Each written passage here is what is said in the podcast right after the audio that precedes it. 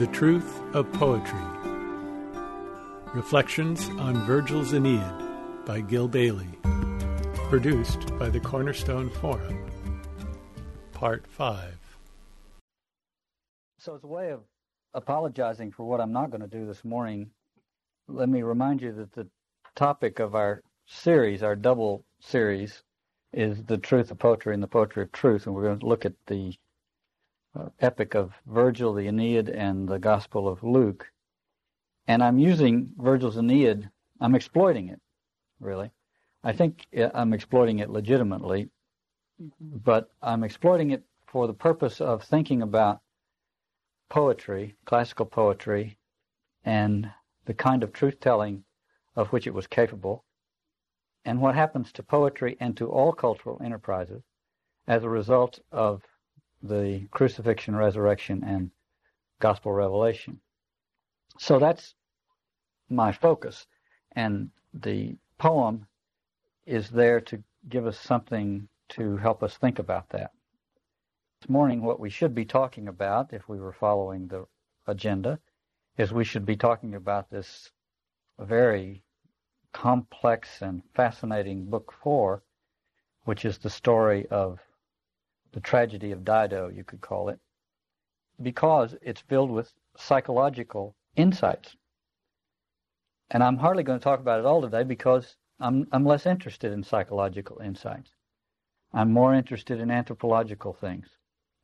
I'll spend a little time on it. I think its psychological verisimilitude is helpful, uh, but the poem's anthropological significance is much greater than its psychological validity. So uh, I'm going to be looking at some other things. In the background of everything we're talking about, there is violence, sacrifice, uh, religion, mystification, etc. And so it's worth noting that we had a terrible example in our culture this week of violence. The Oklahoma City federal building was bombed, and the eyes and imagination of the American public have been fixed on that event. And um, we're thinking about, I'm going to try to say a few things about that event next week because I think there's some aspects of it that are extremely relevant to our topic and worth pointing out. And I think, and I don't say this in any kind of presumption, but I, I think they're not likely to get pointed out. So I'm going to try to point them out uh, next week. But just to mention it in passing this week, at first the assumption was made that this was probably done by Islamic radicals or extremists, which was was not an unreasonable assumption based on certain things that have been going on around the world. I'm, I must say, I'm relieved in a way that it wasn't, because the targeting Islamic uh, people, Muslim people here and abroad, uh, is a pretty easy thing to do, and so you, it's very easy to set up a kind of reciprocal violence. And the whole problem here, as I will talk about next week, the whole problem is the reciprocity of violence. What happened at the federal courthouse in Oklahoma City was the outbreak of reciprocal violence. That violence was retaliatory violence, and I'll I'll try to explore that a little bit next week. So the great question, the oldest question in human anthropology is how do you terminate episodes of violence that have become irreversibly reciprocal? That every act of violence leads to another act of violence, and that you, you go into a kind of a spiral. I think it's a tragedy just as tragic as it would have been no matter who perpetrated it. Nevertheless, the fact that it was done by good old melting pot Americans with probably some cockeyed, distorted Christian fanaticism in the back of their head, at least to some extent lessens the likelihood that uh, we will fall into some cliche and go posse hunting for the victimizers in such a way that would just perpetuate the myth and the violence. Nevertheless, what's interesting, of course, is that and I don't. I guess there's not enough known yet about the uh, the beliefs and motives of these people. I, uh, at least I don't know them yet. I read the paper this morning, there's very likely to be some religious fanaticism in there somewhere. But when we were thinking, well, this probably is uh, Islamic uh, fanatics or something, the idea was obviously there would be religious fanaticism in there. And one of the things that shocks us, I guess we're getting a little used to it now because we have things happening in Palestine and in Northern Ireland and in various places around the world where where violence is, is explicitly religious. So maybe we're not quite as shocked as we used to be, but I think we're still shocked by this idea that this seems absolutely absurd, you know, that they would be that these people would be doing this kind of violence and and associating it with religion because we think that isn't that crazy? They're religious and they're being violent. I mean, it just doesn't fit. And it reminded me of the, what I think is one of the funniest things said, and this is a little scapegoating, as all funny things are. Uh, but it reminds me of the funniest thing said about George Bush during one of his presidential campaigns, and it was said by this guy Hightower, I forget his name, who was the uh, Texas agricultural commissioner. He's a kind of a populist firebrand, you know. And he said of George Bush, referring to his elite socioeconomic status, he said he was born on third and thought he hit a triple. Well, you could say that about us, you see, religiously. You could say the same thing about us. Because we are the products of a religious tradition that has been for a long time trying to break away from the old pattern of religion. We're a product of the only religious tradition that has at its heart a very powerful suspicion of religion.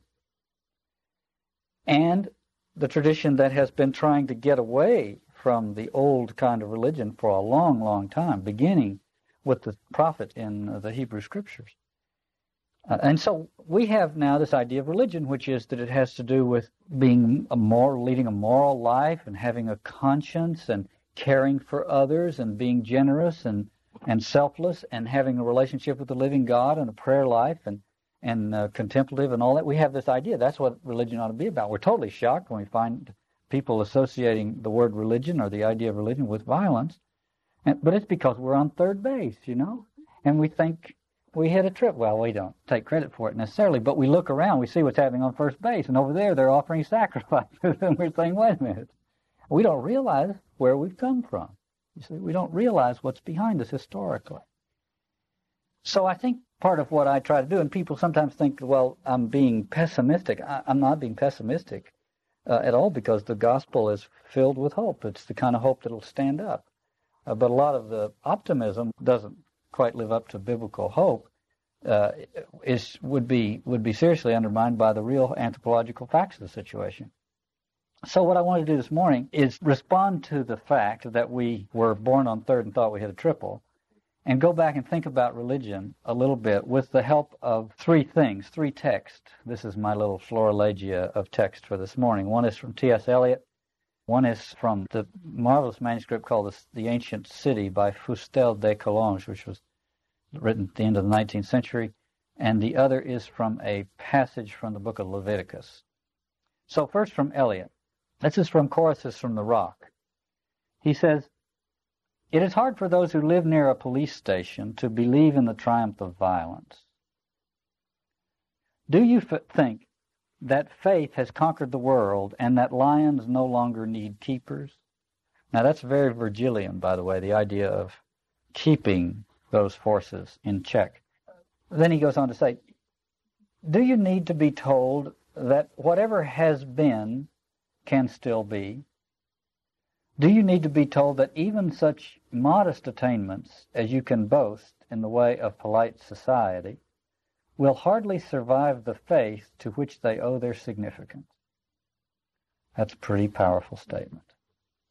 Uh, and the proof of its relevance is everywhere.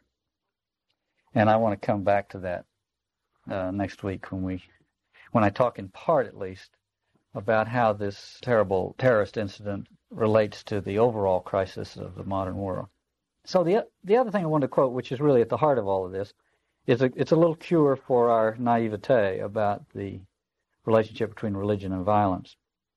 Is from Fustel de Coulanges' work, The Ancient City. Uh, and in there, he's talking about the Greco Roman culture world and the role of religion in that world.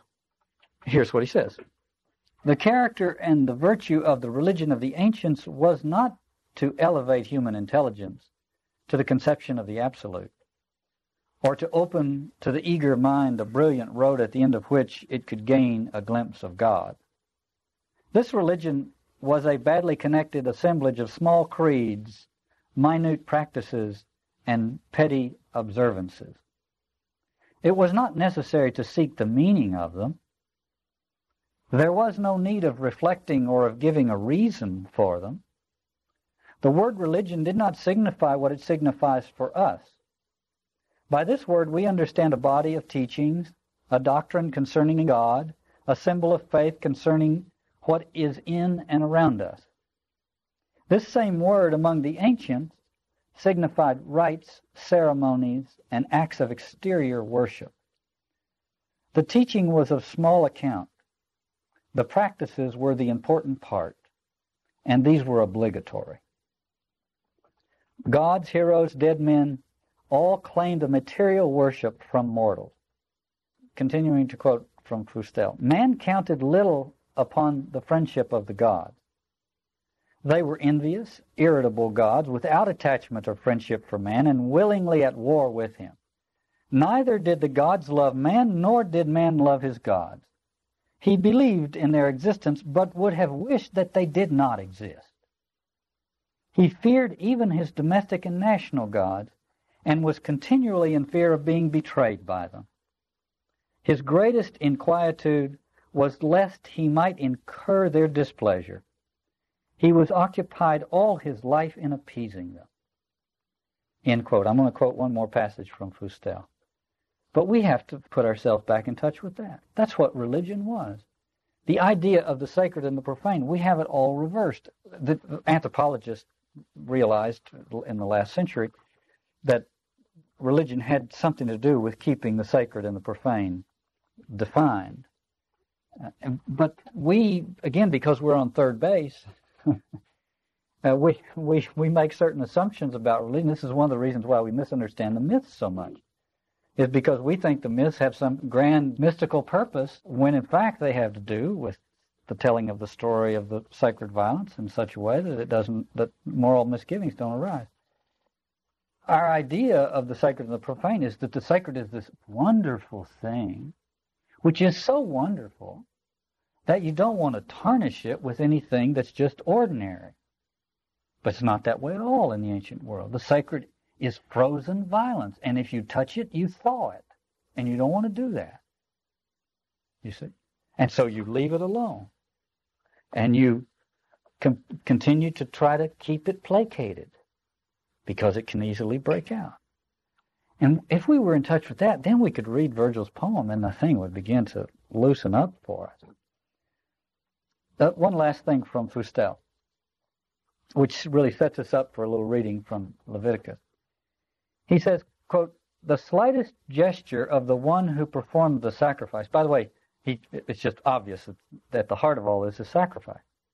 He talks about it earlier, but here it's so obvious that not, not much needs to be said. All these rituals have at their heart a sacrifice, a blood sacrifice. So he says the slightest gesture of the one who performed the sacrifice and the smallest parts of his costume were governed by strict rule. The nature of the victim, the color of the hair, the manner of slaying it, even the shape of the knife and the kind of wood employed to roast the flesh, all was fixed for every god by the religion of each family or of each city. In vain the most fervent heart offered to the gods the fattest victims, if one of the innumerable rites of the sacrifice was neglected. The sacrifice was then without effect. The least failure made the sacred act an act of impiety. In other words, it didn't matter what your intent was. If the ritual required that the knife be sharpened in such a way you could do your damnedest to sharpen it in exactly that way, but if you didn't, it didn't matter how much you tried and wanted to, you see. It's all on the external. That's the one thing to note. The second thing to note is, and it has to do with the deep ambiguity of the sacred, and that is, he says, if one of the innumerable rites of the sacrifice was neglected, The sacrifice was without effect. But more than that, the least failure made the sacred act an act of impiety. So it wasn't just that it, you know, suddenly went tilt, you know, doesn't, you know, doesn't take, you know, not enough memory, some kind of reject, sorry, won't won't compute. No, exactly that. Suddenly it becomes a profanation of the sacred, and you have incurred the wrath of the gods. Last sentence from Fustel. The slightest alteration in the ritual disturbed and confused the religion of a country and changed the protecting gods into so many cruel enemies. So you, you realize this is why ancient societies are so incredibly conservative. The word conservative is not powerful enough to describe what they are in terms of their religious practices. They're totally preoccupied with not letting any slippage occur anywhere near the central sacred shrine. And we we say, oh well, it's superstitious. Well, you know, of course it's superstitious, but when you find this everywhere, when you find this in every society, and you find it for eons in human history, and evidence of it all around, you could say, well, they were superstitious. But how, how could it be that they were all superstitious in exactly the same way? Wasn't, isn't there some realism to this? Isn't it true that if you screw up on that sacrifice, that in fact something very terrible will happen? And they might have had a mythological or superstitious idea about what that terrible thing was. It was the, what what resulted from it was people dead from violence. So we say, well, who performed the violence? Well, it must have been the gods. Well, now we're being superstitious. Who performed the violence? It had to be human beings. Somehow, the sacrificial system, when it gives way, gives way to a social crisis that results in human violence. And it's impossible to make any sense of the anthropological data without making that assumption. And all the texts declare that that is so. This is why, if we understand this, then we can read Virgil. So, one last thing. Oh no, actually I have another thing. I'm going to do two more, one extra of text in my little florilegia here. But the next one is from the book of Leviticus. Most people's least favorite, occasionally my most favorite, not really my most favorite, but I think it's full of uh, full of insight. And I'm going to quote to you a passage which is actually in my book, so I hope you're all very familiar with it already. It's a text describing the vestments of the sacrificial priesthood. Aaron is the chief priest, and his sons are the priestly clan, and they are in charge of the sacrifice and the sacrificial ritual. I should say they are the designated victims. Just to do a quick recap of what we've done before, it begins with the victim. The victim is the first object of complete social fascination. If he can extend that fascination long enough, he can gain enough social prestige to actually offer a surrogate victim in his place. So he becomes the sacred executioner, and then he presides over the social uh, unit that has come into being in the first instance at his expense. But he's established enough prestige to offer another victim. He then becomes the sacred executioner, the kind of priest king. All the while, however, he's the designated victim. So if things really get chaotic and violent, the sentence that's hanging over his head all the time that he has all this social prestige is reactivated and he dies. And in the Israelite world, the priests were in precisely that same situation. The earlier texts explicitly say these priests are a substitute for the victim if the wrath of Yahweh should demand such. You see, I mean, in so many words, that's what it said. Now, if that's the case, you realize certain precautions have to be taken, and the priest would very naturally would take great precautions, knowing that if something goes awry, they would be the ones. The, the image here is the image. I think I've invoked this before, but the image is the image of of these people going into where the reactor is at Chernobyl or something, or maybe before Chernobyl, realizing and dressed in these suits that cover them head to toe, you know, and protect them from all this, realizing that they're going into this place where if something goes weird, they could be dead. So here's what it says. Yahweh speaking to Moses about what's required of the priest. Quote, and you shall make a robe of ephod, all of blue, on its skirts bells of gold, and it shall be upon Aaron when he ministers, and its sound shall be heard when he goes into the holy place before the Lord. and when he comes out, lest he die. And you shall make a plate of pure gold, and engrave on it, like the engraving of a signet, holy to the Lord. And you shall fasten it on the turban by a lace of blue.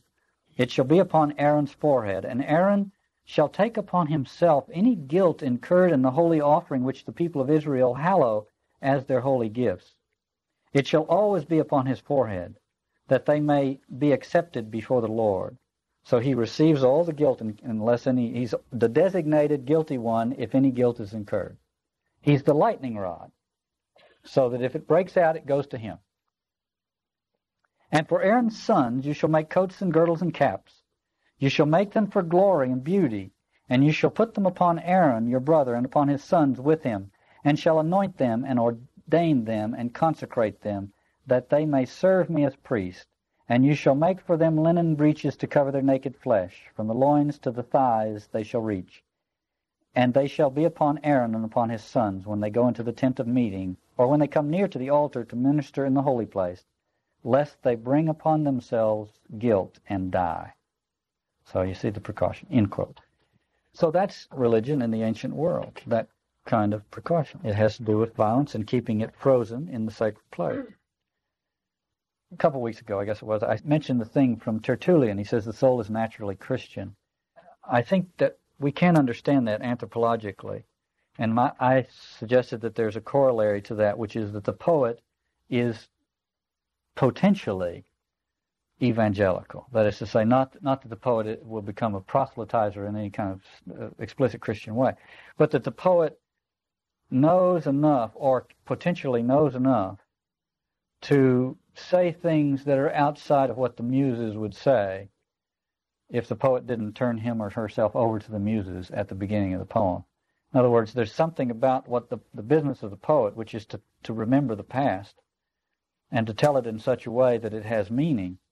And the muses preside over this operation so that the poet tells a story that's absolutely riveting and, and inspiring, and we think about the past in glorious and proud ways. And the Paraclete presides over that same operation so that we look back on the past and we feel contrition and the impulse to change our lives.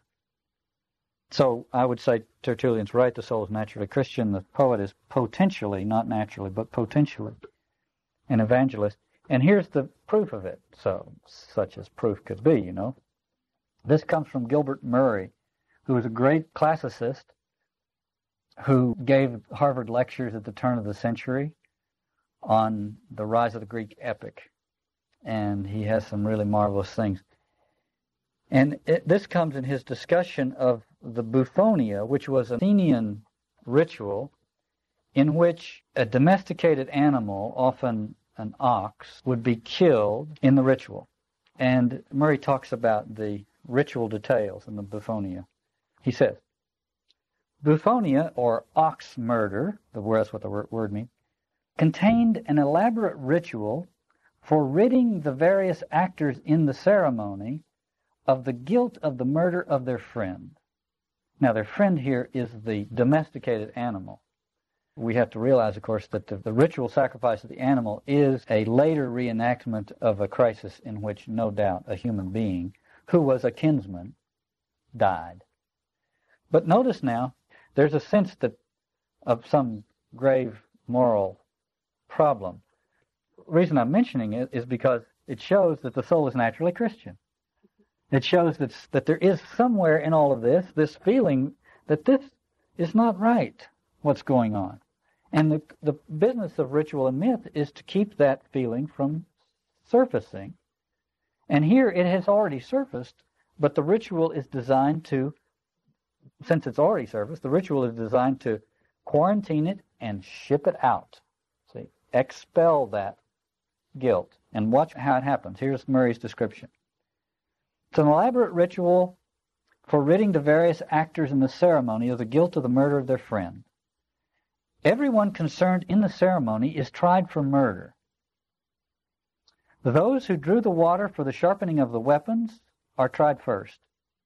But they only drew the water. They did not sharpen the axe and knife. The sharpeners are next accused and produce the men to whom they gave the weapons after they were sharpened. This is a little bit like the Garden of Eden. Adam says, Eve gave me the apple. and Eve says, well, the serpent told me, you see. so it says, uh, so they, the sharpeners uh, next uh, uh, uh, accuse the men who, to whom they gave the weapons. Those produce another man who struck the victim down with the axe. He, another, who cut its throat. This last man accuses the knife, which is solemnly pronounced guilty and thrown into the sea. Okay?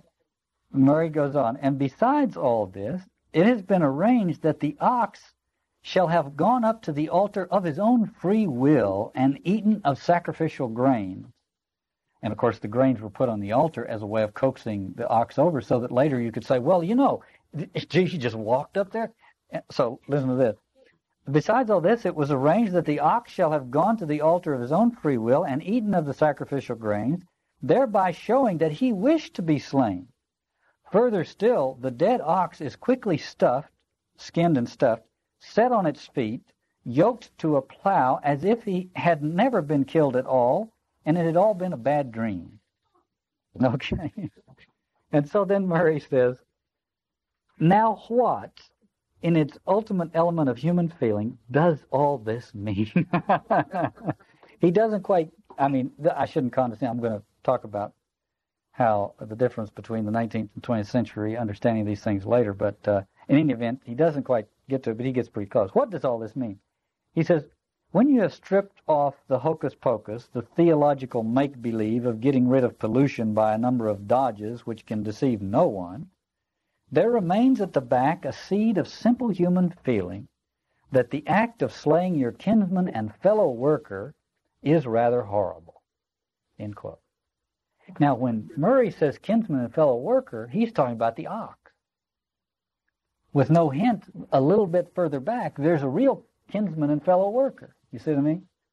If he had said, and the ox is a representative, no doubt, of a kinsman and fellow worker killed in past times, for which this ritual is a reenactment, then he would have had it. And he was very close to having it because of other things that he said about these kind of rituals. So he's a he's a very important source. Well, anyway, I'm reading this because lay the groundwork for understanding the world in which Virgil lived and about which he's writing his poem. Well, since we're talking about Gilbert Murray, this would be a good time to make a point about the Aeneid and Virgil. And I'm going to go into this in a little more detail in a few minutes. But, well, first of all, Virgil's poem is written at two levels. Or you could say it goes off at two levels the surface level, which tells the story, the ennobling, heroic story of the long-suffering Aeneas, whose culture collapses around his ears and who goes through all these arduous trials and finally uh, establishes a beachhead in Italy from which later will spring the great Roman historical enterprise, which is the hope of the future. And then there's the what I think of as the undertow of the story. And the undertow of the story is that that's not really so.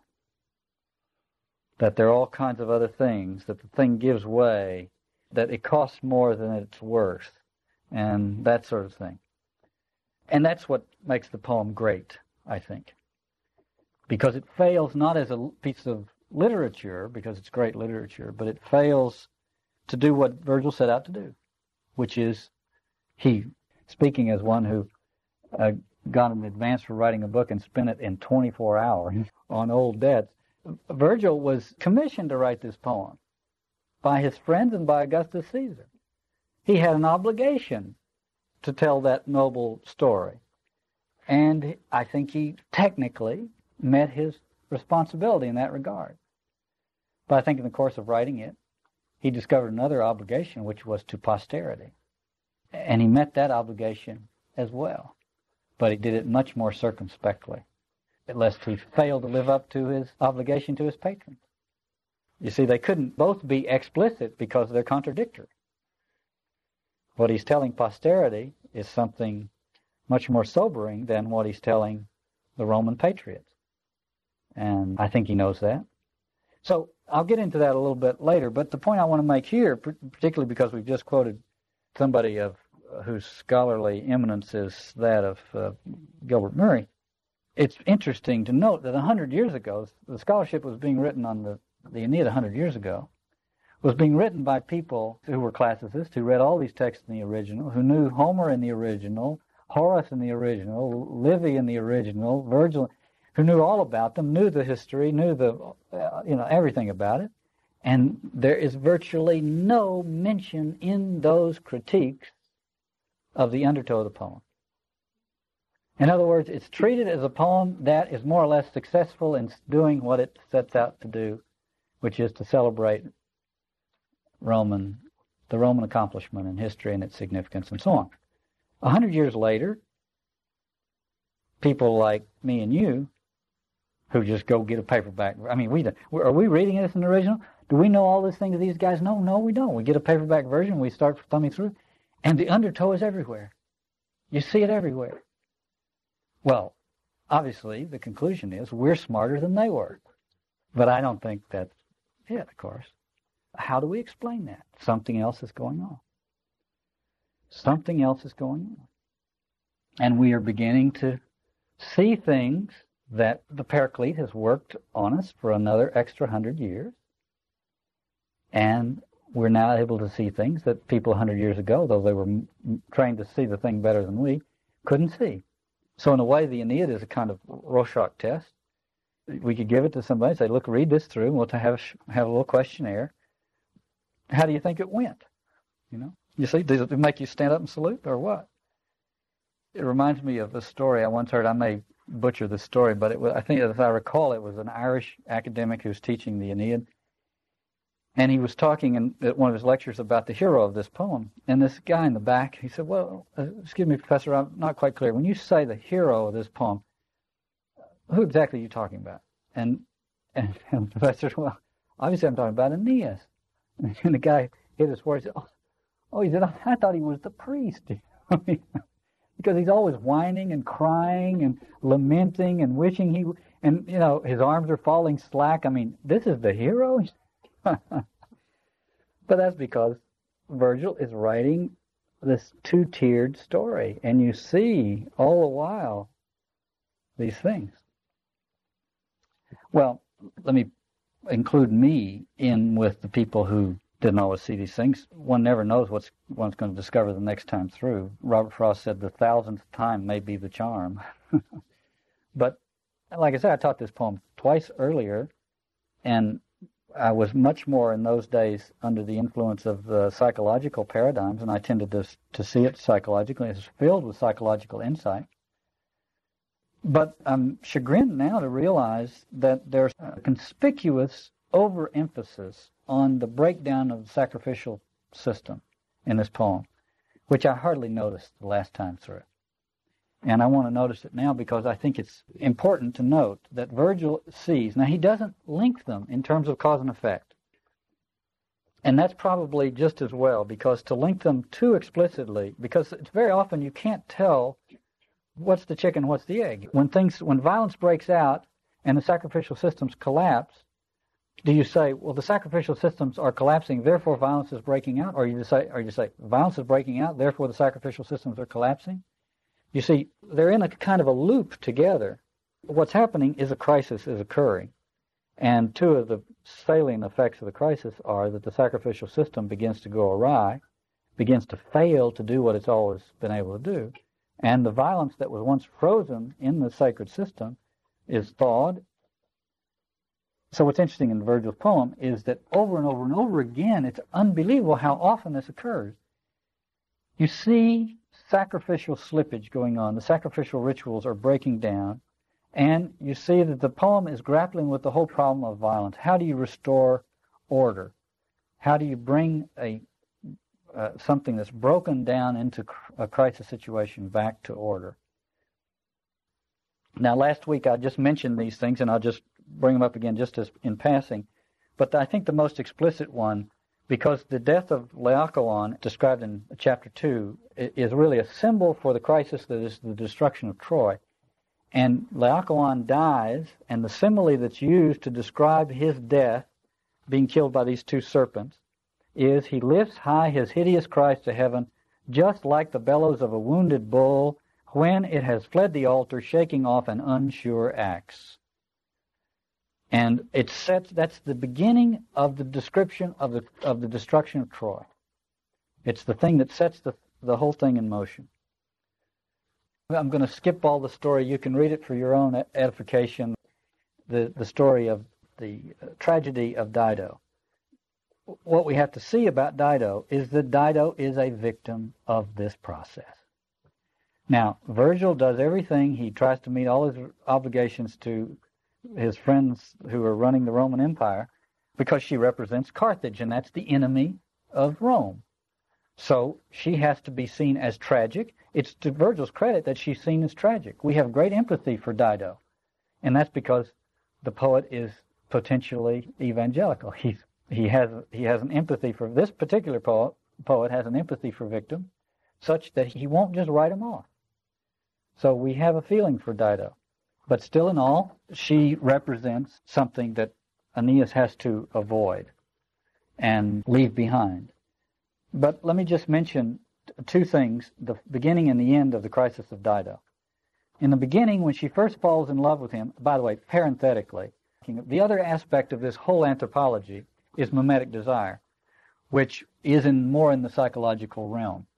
And, and I'll just mention it parenthetically, Dido falls passionately in love with Aeneas not because she falls passionately in love with Aeneas, but because Venus changes Cupid into somebody looking exactly like Aeneas' son, and Cupid, looking like Aeneas' son, comes in and throws his arms around Aeneas and shows his great love for Aeneas in the presence of Dido, and Dido suddenly wants to throw her arms around Aeneas. It's a mediated passion. And it's absolutely explicit in the text. In parentheses, I'm not going to talk about mimetic desire, but if you analyze this book four, you see that the whole thing is mediated. And Aeneas' attraction to Dido is mediated too. She's already got a city that's in process. And it's much better from Aeneas' point of view, and even from Virgil's, to graft the Roman enterprise onto an already existing city building enterprise because then you don't have to deal with the founding murder. It's already there, and you don't have to go back. So there's, I would say, even at the level of the poetics of the poem, there's a kind of an itch. Wouldn't it be nice to just graft it on and not have to start from scratch? Because if you start from scratch, you're going to have to get to what he finally gets to at, the, at book 12, which is killing in a very sacrificial way Turnus so that the thing can begin. So let me just make a long story short. In, in any event, as soon as Dido falls passionately in love with Aeneas, she begins offering all these sacrifices to the gods. Uh, first, they move on from shrine to shrine, imploring the favor of the gods at every altar. They slaughter chosen sheep, as is the custom, and offer them to Ceres, the lawgiver, to Phoebus, to, uh, to Father Bacchus, and above all to Juno, guardian of marriage. Dido studies slit breast of beast and reads their throbbing guts. But oh, the ignorance of the augurers! How can vows and altars help one wild with love? Meanwhile the supple flame devours her marrow.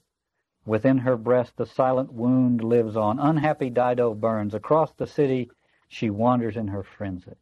So there's all of this sacrificiality which has no effect. It's brought out, paraded before us, and it says it did not have any effect. And then cut to the Aeneas sailing off at the end. And he sails off, and over his shoulder, this is what we see. Dido climbs to the pyre, which is, by the way, a sacrificial shrine on which sometimes people who die naturally are burned. But in the original instance, a pyre is, in fact, a, a sacrificial structure. She climbs to the pyre and falls on Aeneas' sword. And then all of Carthage is destroyed. And looking back, Aeneas uh, sees this. Now clamor rises to the high rooftop. Now rumor rides through the startled city. The lamentations, keening, shrieks of women sound through the houses. Heavens echo mighty wailing, even as if an enemy were entering the gates, with all of Carthage and ancient Tyre in ruins and angry fires rolling across the homes of men and gods. Virgil has done a very subtle little thing here. He says, even as if an enemy were entering the gates. That's a way of saying this is the second Troy. And we, we have a pattern here, folks. The pattern is Aeneas sailing away from cities that are smoking ruins What's going on?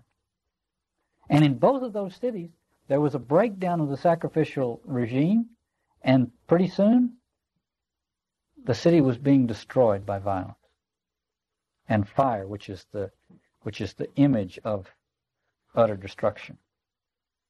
As I said before, Virgil's great hope, Virgil had lived through this kind of thing, the civil wars. His great hope was that Augustus Caesar represented a sustainable alternative to it, that the Roman structures of power could keep these forces of violence in check.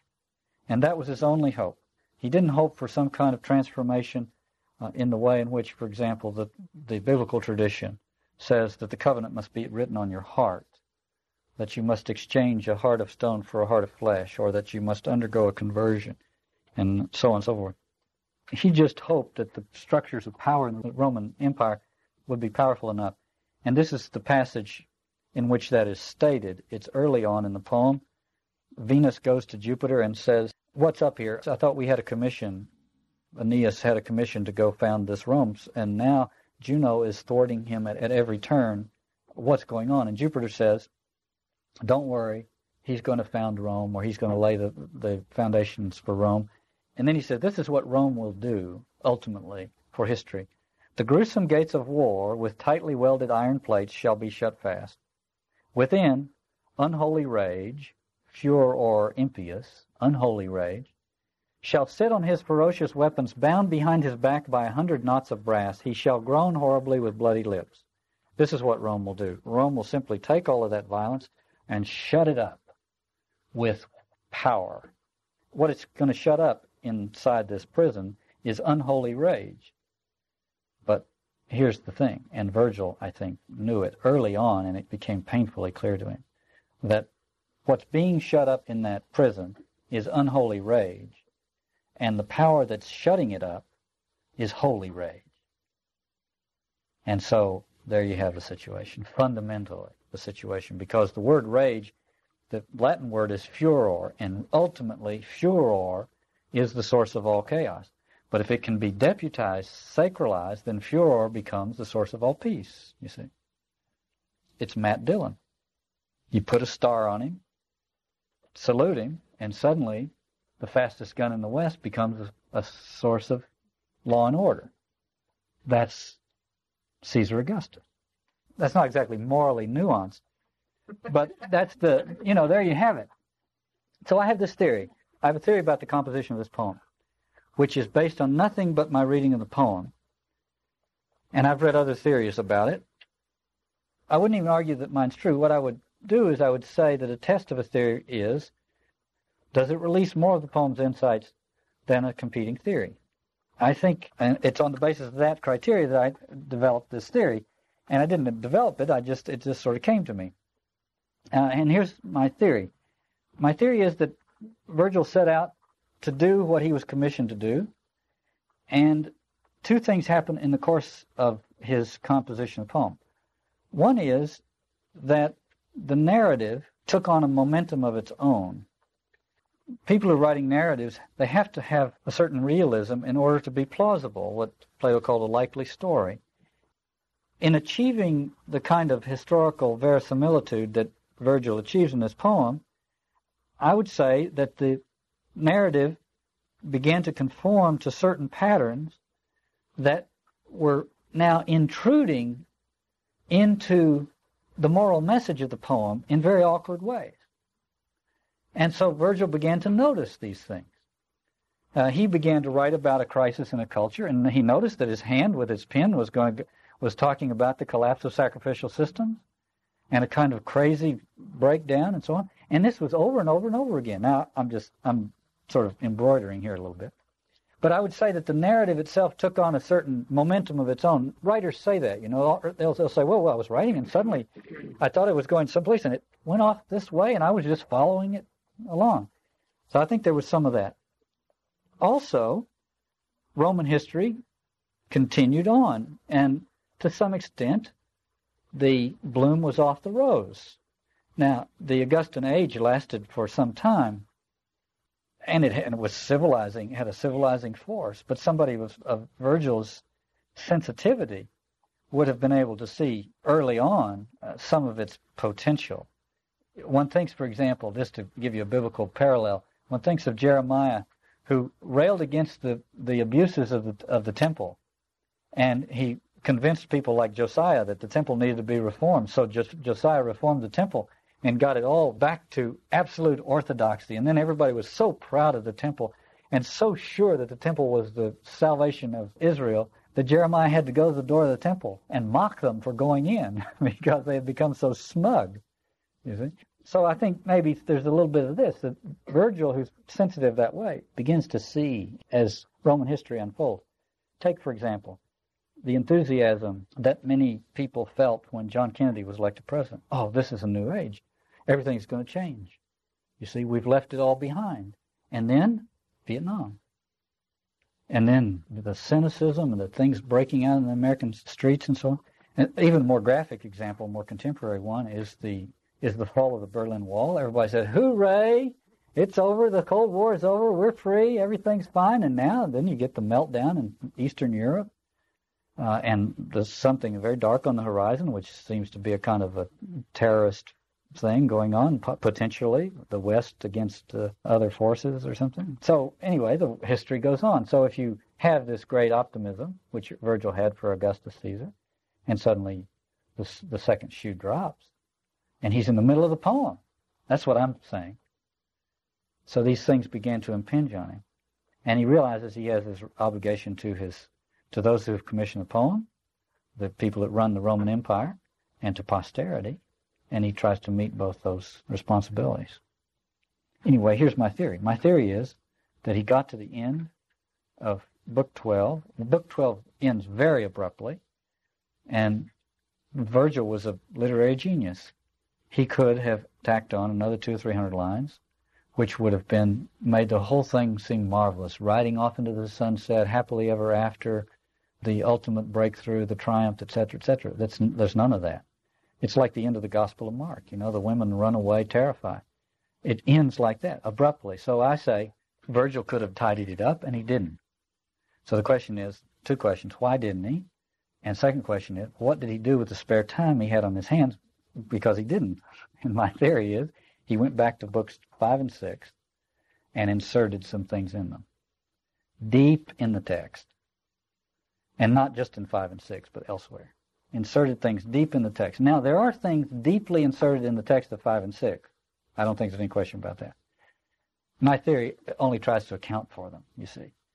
Uh, and it's not a theory, really. It's not. It's just for heuristic purposes. It's just a way of trying to tease the text into giving us its insight. But I think he went back, to, in my mind's eye, I think he went back to the to five and six and elaborated some things that were already latent in the text and that's what I want to look at. These things were hitting Virgil in the face. This is how I would put it. The muse wants to sing us a song. And it's one of those songs that makes goosebumps come on our flesh, you know, and makes us just want to stand up and put our hands over our heart. And we all need songs like that. I'm not putting those down. That's what the muse wants to do. The paraclete wants us to hear the cock crow. And the question is, which of those two events will do us more good. You see what I mean? And which is the more historically and eschatologically significant? The muse was singing the song, the, the amusing song. The music of the muses was playing in Virgil's ear, but it was being interrupted by something raucous, which was the crowing of the cock. But he couldn't hear it because he had no context for it. And that's why when these sacrificial victims die in his poem, there's no sense of the moral outrage of it. You say, oh, well, Neptune wanted that one to die. Jupiter decided that one would die. But there's no sense of how they died, no sense of looking back and seeing culpability, uh, human culpability, and hearing the cock crow, recognizing one's own complicity in it. And if there is that at all in Virgil, it is the implicit recognition of his own complicity, I would say, this is giving him maximum credit, is that when he wrote the end of Book 12, he realized that it was his bounden duty to go back and to strengthen the undertow of the poem. you could you could make a comparison here between Virgil finishing Book 12 and going back to 5 and 6, and Robert McNamara at the end of his life and career deciding to write this book, which says, "I'm sorry, folks, but we were wrong about all that." That's a quite a striking parallel. I didn't see it, but somebody said that when Robert McNamara was interviewed on television, he wept when an interview, interviewer asked him about one of these things. So, in my mind, to see Robert McNamara weeping and to see the scene of George Wallace holding hands with the people in Selma, saying, I was wrong and now I'm with you, to me, those are the great images of our time. That's where hope is. It's where forgiveness and contrition and promise is. I mean, we have to always bear in mind that Jesus said, My kingdom is not of this world. so we still live in it. And it's still all around us. And as Eliot says, just because we live next to the police station, we should not think that we're safe or that uh, it will survive the collapse of the faith that made it possible. Nevertheless, when we see these things, we should just absolutely rejoice in them and not be cynical about their durability. Because their durability, what is that? That's just as the world sees it. You see what I mean? Now, the Camp David Accords may have been stiff and awkward, I don't know. But the Camp David event, I remember looking at that and just thinking, this is amazing. Now, you could say, well, what came of it? Something came of it, but also a lot of other bad things came of it. Doesn't matter. The point is, if we only judge these things in terms of their historical duration, then we miss their eschatological significance. So we can be completely joyful and completely sober about the real situation at the same time. We have to trade those things off and be either a pessimist or an optimist, both of which seem a little silly. I was going to say the thing about truth of poetry and poetry of truth that listen to the muses and they want us to hear this beautiful music and the Paraclete wants us to hear this this raucous crowing of the cock, and and is we're more likely to have something really happen. Dante at the when he first gets to the Purgatorial Mountain, he's still on the shore. You know, he's just arrived there after the trip through hell, and he meets there Casella, who was a poet in Florence, a friend of his, one of these romantic poets. Casella sang and wrote poetry, and Dante was very fond of him. So he says, to Casella, he says, if no new law has stripped you of your skill or of the memory of those songs of love that once could calm all my passion from my will, sing me a song. Now, these songs, Dante says, once calmed my passion. I want you to sing me one of those songs that calm my passion. Now, the Purgatorial Mountain is another cure for those passions. You see? It's, but it's not the muses' cure. The muses have a cure for it, but it's not a really a cure. It just sort of sweeps it under the rug. The Purgatorial Mountain is the cure, but Dante wants this, you know, the candlelight, soft music cure. And so he begins to listen to this song. And Cato, Cato is a kind of, uh, he represents, a, in the classical world, a, a man of supreme integrity.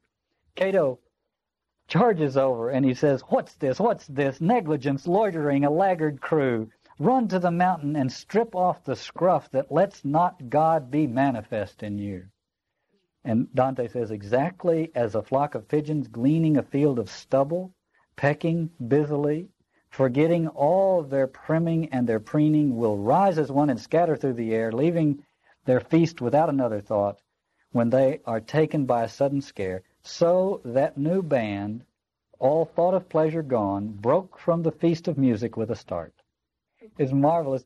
And the image here is of pigeons pecking at a field of stubble. You see? That's where food is in this little, the leavings of a stubble field. And Cato is saying, go up the mountain and cleanse it off. Don't just take a musical Valium. So that's the poetry of truth and truth of poetry. When I say that Virgil went from the end of Book 12 back to Book 5 and 6 and, and embedded some things deeper in the text that were part of his undertow of the poem, I don't mean that there was not already an existing undertow. There already was, and I think, as a matter of fact, it was building uh, as he was writing the poem. So I'll give you an example of it, and there, there are dozens of them all through the text, but one that comes about this point in this in the narrative. When Aeneas lands at Carthage, he's totally impressed because he's supposed to be a city builder, and he comes on this city building project, and it's perfect. You see, it's um, everybody's working harmoniously. The, the walls are rising already. Not only that, but the uh, chief executive officer of this enterprise is a woman who is both beautiful and rich. So it just couldn't be better. And so uh, Aeneas has to be coaxed away from this later by Mercury, who comes down from Jupiter and says, No, you have to go to Italy. Meanwhile, however, he goes then into the heart of Carthage and he sees there the shrine, the central shrine, which is the temple to Juno, his mortal enemy. On the temple are carved scenes from, lo and behold, the Trojan War. And he and his friend Achates are marveling at these scenes. And here's what happens. He wept and cried. Quote, Achates, where on this earth is there a land, a place that does not know our sorrow? Look, there's Priam, the old king of Troy. Here too, meaning Carthage, here too, the honorable finds its due, and there are tears for passing things. Here too things mortal touch the mind. Forget your fears. This fame will bring you some deliverance. In other words, because we're part of all this, we will be remembered. Dante has something like this in the Divine Comedy where he says, We will be remembered as the old times. Uh, he says, We'll be remembered in this way. Our trials and hardships, like those of Priam and our, our friends who died in Troy, will be remembered. Fame will come to us too. And then the poet says, he speaks. With many tears and sighs, he feeds his soul on what is nothing but a picture. An empty picture. And that's Virgil's undertow in the poem that's already there. But it becomes very powerful and explicit in Book 5 and in Book 6, which we'll talk about next week. Aeneas sails to Sicily where his father Anchises is buried, and he arrives exactly a year after Anchises dies, and so they are going to have the funeral games, which is a traditional thing. It, it's mostly traditional in military combat to have funeral games. And of course, Virgil gets it from Homer's funeral games for Patroclus at the end of the Iliad. The funeral games consist of sacrifices and games, but in fact, the distinction between the two is never quite clear. And we have to understand this ourselves, even though this sounds not right. Uh, games, like all other cultural institutions, go back to the sacrificial system. I, will never forget a year ago, or a little less than that, I was down at Stanford for one of these seminars, and the Stanford Museum was having an exhibit about the origins of soccer. And you may not know, but the origin, the thing they were kicking around the field was a human head. Was a human head. It reminds me of some wag said uh, a riot broke out. It almost turned into a soccer match. so the uh, difference between games and sacrifices is not absolute. Okay, I have one more piece of uh, anthropology to share with you before I read about the games and their finale, which is absolutely essential for understanding this poem and it's from Girard's commentary in Violence and the Sacred on a ritual performed by the Dinka tribe in the southern Sudan. And the original field research was done by an anthropologist whose name is Godfrey Lienhardt. Girard is commenting on his field research. Leanhart describes this ritual that the Dinka perform, and Girard's simply trying to think about its implications. Quote, the insistent rhythm of choral incantations, there you have the, the muses, the choral incantations. Eliot in Murder in the Cathedral, one of the priests there says, We'll never be able to understand this until the daughters of music are laid low. We'll never be able to know whether this is good or bad or what it is until the daughters of music, for Eliot, the daughters of music are obviously the muses. Back to Girard the insistent rhythm of choral incantations gradually captures the attention of a crowd of bystanders, just what it's supposed to do, who at first appeared scattered and self-absorbed. But appearing scattered and self-absorbed is part of the ritual. It begins with everybody just kind of wandering around, no, no focus or coherence at all. And then participants begin to brandish weapons in mock warfare. A few isolated individuals strike out at others, but without any real hostility. In these preparatory stages, violence is therefore already present in a ritual form, but it is still manifestly reciprocal. The ritualistic imitation deals first with the sacrificial crisis itself, with the chaotic antecedents to the unanimous resolution. So first it's just kind of random, and then the choral incantations begin, and it begins to take a focus, and it forms into uh, into hostile groups performing mock warfare. And then Girard says, from time to time, somebody detaches himself from the group to beat a cow or calf that has been tied to a nearby stake or to hurl insults at it. So here's imagine this: two groups moving at each on each other in a ritual way, imitating combat, a mock combat, and every once in a while somebody breaks off from one or the other of the groups and goes over and beats a cow and comes back in, or hurls an abuse or accusation at the cow and comes back in. Now remember, in the gospel, it says Pilate and Herod became friends who had been enemies before. In other words, you have the hostilities are set up, and this could be, without that cow or calf tied up over there, this could be the Civil War. You see. But that's the outlet. So that's happening. And then Girard says, there's nothing static or stilted about the performance. It succeeds in giving shape to a collective impulse that gradually triumphs over the forces of dispersion and discord by bringing corporate violence to bear on a ritual victim. In this rite, the metamorphosis of reciprocal violence into unilateral violence is explicitly and dramatically reenacted. And it seems to me that it can be seen to hold true for an infinite number of rites if one keeps a sharp eye out for signs that reveal the functioning of this particular metamorphosis, end quote, which is what I want to show.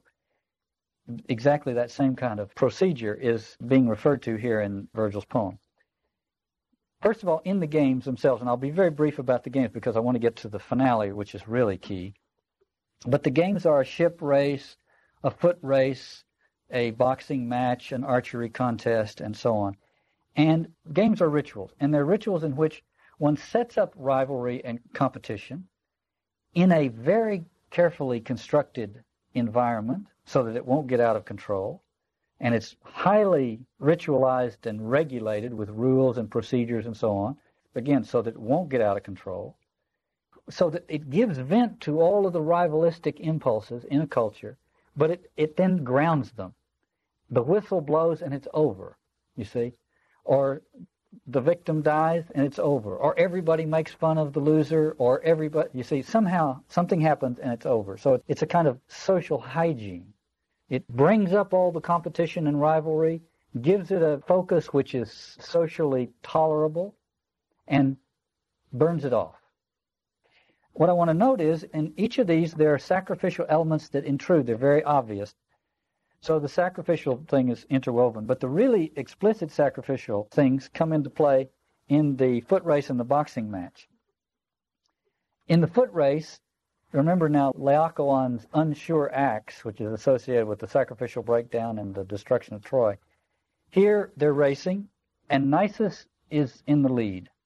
And it says almost at the end and tired out, they all are near the goal when luckless Nisus slides on some slippery blood that had been spilled by chance, carelessly, where steers were slaughtered, soaking both the ground and the grass.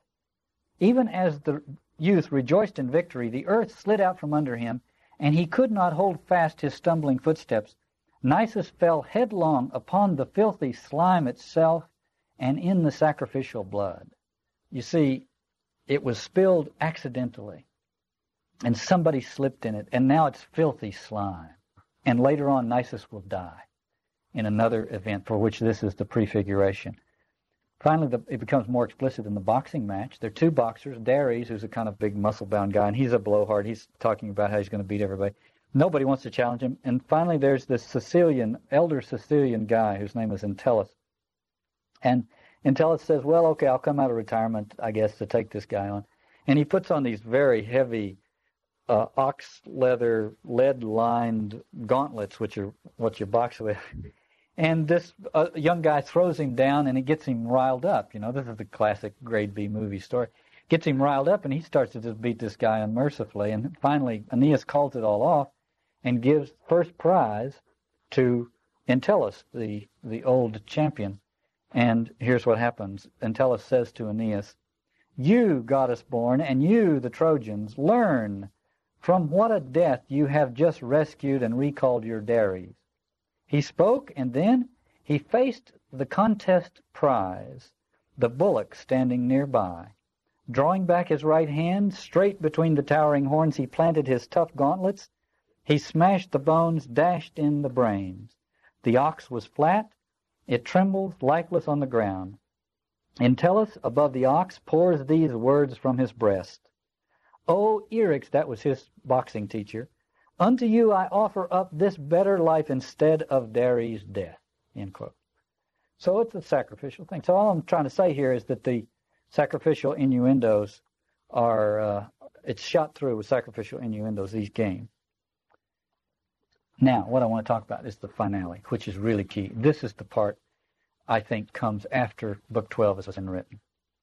It's the Troy Games, and the Troy Games were something that went on in Roman history for a long time. It was young boys, military, it was part of military training. It was part game, part military exercise, part entertainment for the Roman population. It was a little spectacle for which these young boys trained. Virgil writes a version of this back into his story. At the end of these other contests, there's this display of uh, talent on the part of these young boys. There are three groups one of them is headed by Ascanius, Aeneas' son, and then by two other notable young Trojan boys. Here's what happens. And I'm taking the text out of context a little bit. I said Virgil buried this counter theme deep in the text. And I think one of the ways he did it is by his textual sequence. And I think if we rearrange his textual sequence so that the, put them in another order, weight always goes to the final thing, you see. I think he reversed the order in a way. I think he put the final thing first and then the other things later so that it would be more disguised. So I'm going to reverse the order uh, and read them this way and, and try to show the significance of what he's done. Here's Virgil describing the games. These boys are in squadrons.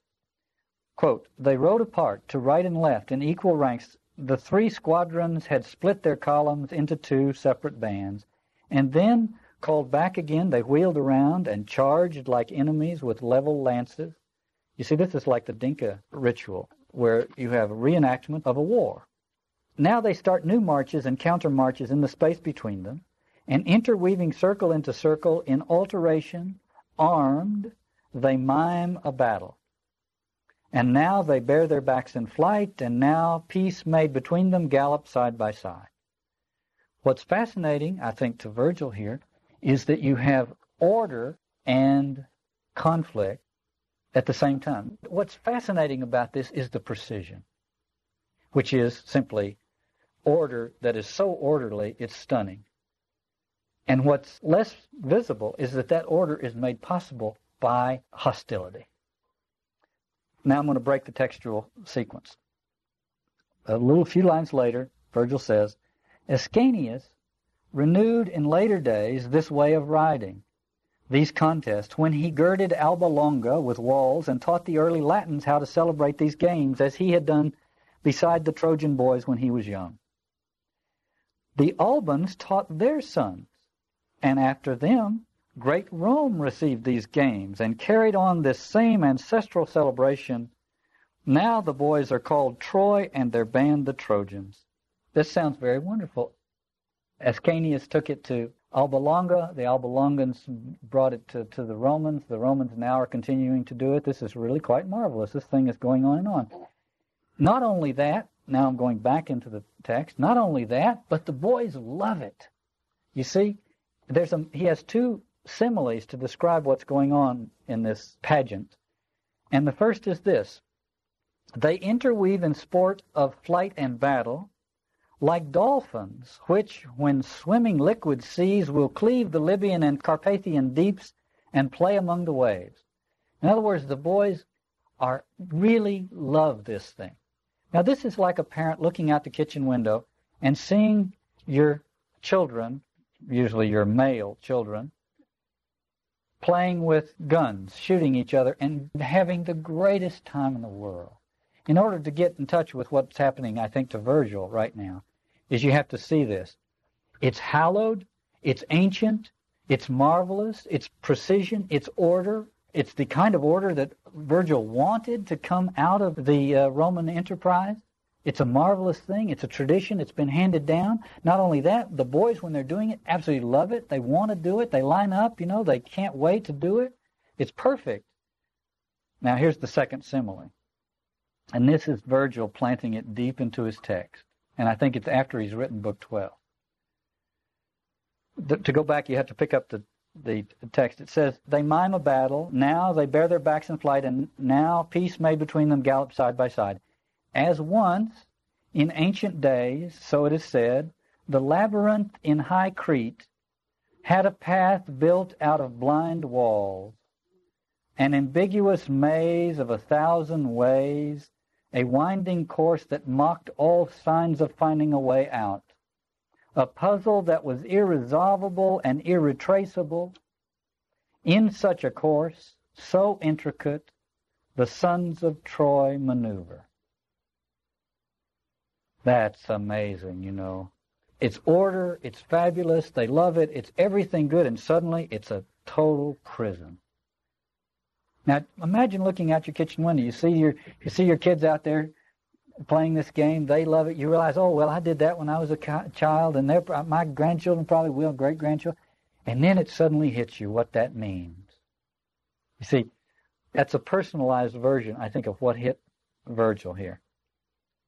He realizes that some, and to put it in the kind of anthropological lingo that I've been using, he realizes that some kind of sacrificial mechanism is going to have to be at work in any hope that the Roman enterprise holds out to the world.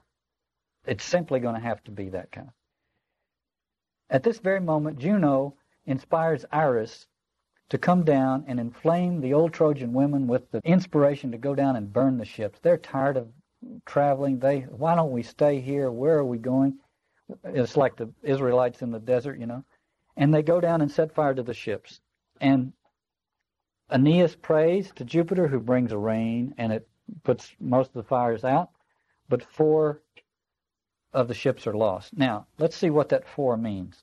Iris disguises herself as one of the Trojan women, and she says the following to them Here are four altars raised to Neptune the God himself gives us the will, the torches. And shouting this, she is the first to snatch the deadly fire with force. And swinging back, she lifted her arm. She strives, then brandishes and flings the flame. She has stunned the minds, dismayed the Trojan women's hearts. The text says the old women, quote, snatch fire from the inner hearths, meaning the sacrificial altar, and others stripped down the altars, flinging leaves and branches and firebrands. So you have four sacrificial altars, four ships are destroyed. So again, the interweaving of the of sacrificial slippage and social crisis is everywhere. Okay, now here the reason I got into that very briefly is because Venus then goes to Neptune and says, "Look, Juno's at it again. We have to do something. Isn't there something we can do?" And Neptune, in his absolute uh, divine serenity, says the following my mind is still as kind toward the Trojans. So set your fear aside. Just as you ask, Aeneas will safely reach the harbor of Avernus in Italy, and you will only have to mourn one Trojan, one lost within the eddies of the sea. One life shall be enough instead of many. End quote. Absolutely explicit. Uh, Fitzgerald says, one life given for the many. The Latin is unum pro multis dabitur caput, head. One head for everybody else. It's just going to cost you one head. It's the Caiaphas formula. Better that one should die, the whole nation should be destroyed. It's perfect. And now you realize, here's Virgil, right at the midpoint in his poem, and you look back and you see when they got out of Troy, Creusa, uh, Aeneas's wife died. When they left Carthage, Dido died. When they survived the storm, Orontes died. You see, every time it's one head You see, now it's just now declaring itself in the middle of the poem, but it's been there all the while. And the next thing is that the spotlight focuses on the next victim, which is Palinurus, the pilot of Aeneas's flagship. In a sense, Virgil's despair is the great thing of this poem because the Troy Games were an example of what was best about Rome. You see, order, discipline, everything good about Pax Romana. And when Virgil sees them as being a labyrinth made of blind walls, an ambiguous maze of a thousand ways, a winding course that mocked all signs of finding a way out, he's recognizing something very powerful. And you could say, well, it's a very despairing thing. He realizes that he can't get out. But his poem represents, I would say, a cry for deliverance. And that's what makes it so powerful. So that if you read that and then turn to St. Paul, and St. Paul, who heard the, in a sense, you know, the voice on the road to Damascus is just a very explicit, focused version of hearing the cock crow. Uh, St. Paul had heard that, and he had experienced liberation. What St. Paul says is we're free. We're free of all of that. We're free of all of that, all of that uh, religious terror and fear that, that gripped us before. We're free of all of the structures that were symbolized by the Troy Games. I think what Virgil found out is that the marvelous song of the Muses leads you into a trap. And what Paul found out a few decades later was that the raucous crow of the crowing of the cock can lead you into freedom. And that summarizes the theme of our series.